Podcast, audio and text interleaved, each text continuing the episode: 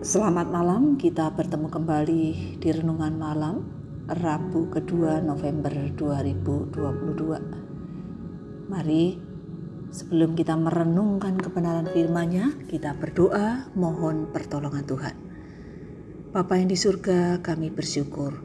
Oleh karena kasih dan kemurahan-Mu Tuhan kami dimampukan untuk melewati kehidupan di hari ini dengan berbagai macam pengalaman yang Tuhan izinkan dalam kehidupan kami di hari ini. Saat ini kami akan merenungkan kebenaran firman-Mu, kami mohon roh kudus Tuhan, membuat kami dapat mengerti dengan benar dan dimampukan untuk melakukan firman-Mu itu sesuai dengan perintah-Mu. Terima kasih, berbicaralah ya Tuhan, kami siap untuk mendengar. Dalam nama Tuhan Yesus kami berdoa. Amin. Mari kita memperhatikan dari kitab Injil Lukas pasal 15 ayat 11 hingga 22. Demikian firman Tuhan. Kata yang bungsu kepada ayahnya, Bapa berikanlah kepadaku bagian harta milik kita yang menjadi hakku. Lalu ayahnya membagi-bagikan harta kekayaan itu di antara mereka.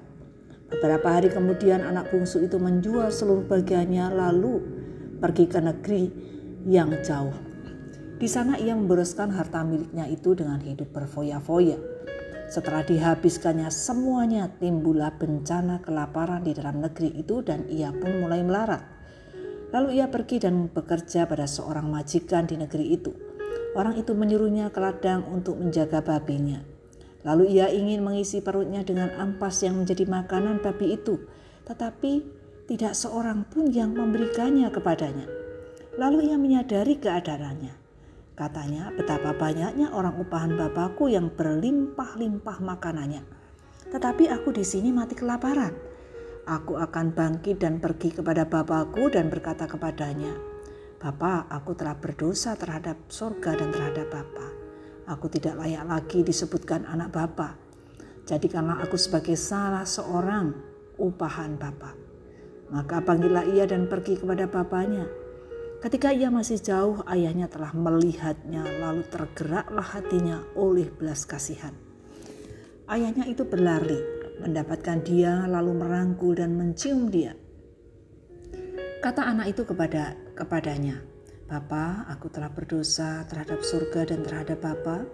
Aku tidak layak lagi disebutkan anak Bapa. Tetapi ayah itu berkata kepada hamba-hambanya, Lekaslah bawa kemari jubah yang terbaik. Pakaikanlah itu kepadanya dan kenakanlah cincin pada jarinya dan sepatu pada kakinya. Harta warisan yang diterima anak bungsu itu tidak membuatnya merasa puas. Ia menjualnya, pergi meninggalkan rumahnya ke negeri yang jauh, memboroskan harta miliknya dengan hidup berfoya-foya harta pun, hartanya pun habis. Ditambah lagi dengan ada bencana kelaparan. Anak itu dikatakan menjadi melarat. Terpaksalah ia bekerja menjadi penjaga babi dan berharap mendapatkan makanan. Tetapi itu pun tidak ia dapatkan dalam kondisi yang demikian, dalam kemelaratannya, kemiskinannya, ia ingin, ia ingat bapaknya, ia ingat rumahnya yang pernah memberinya kebahagiaan. Ia ingin kembali ke sana, ingin kembali ke rumah, meskipun tidak diakui sebagai anak. Ia berpikir asal bisa makan itu sudah cukup. Tapi apa yang dipikirkannya ternyata itu salah. Kasih seorang ayah tidak berubah. Ia memeluknya, menciumnya. Ia tetap diterima sebagai seorang anak, bukan sebagai seorang upahan seperti yang ia pikirkan. Meskipun anak bungsu telah meninggalkan rumah, sang ayah tetap mengasihinya.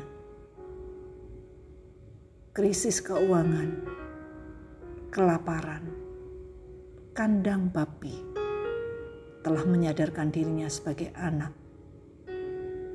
yang membawanya kembali pada sang ayah. Walaupun yang membawanya pulang adalah rasa lapar, kondisi yang menyedihkan, namun dalam keadaan demikian, sang ayah menerima dengan sukacita. Penerimaan, pengampunan, dan pemulihan telah ia rasakan. Sesungguhnya anak bungsu itu tidak pantas, tidak layak untuk menerima kasih. Namun kasih sang ayah tidak berubah oleh karena apa pun. Hal ini mengingatkan bahwa kita juga tidak layak di hadapan Allah. Karena perbuatan kita, karena dosa-dosa kita. Namun dia tetap mengasihi kita. Ada kalanya melalui kesulitan, masalah, sakit penyakit, tantangan hidup dan sebagainya itu Tuhan pakai untuk membawa kita datang kepadanya. Mengajarkan kita bahwa di dalam Kristus kita menerima pengampunan dosa. Kita mengalami pemulihan yang sempurna. Kita merasakan kasihnya. Tuhan menolong kita untuk terus menyadari betapa baiknya Tuhan itu bagi setiap kita anak-anaknya. Kita berdoa. Bapa yang di surga, kami berterima kasih. Kami menyadari entah berapa kali Engkau selalu mengingatkan kami bahwa Engkau mengasihi kami Engkau punya banyak cara untuk membawa kami supaya kami senantiasa mendekatkan diri kepada Allah. Dan di dalamnya kami dapat merasakan apa pun kesulitan kami, apa pun tantangan, persoalan dalam kehidupan kami. Di situ Tuhan memberikan pertolongan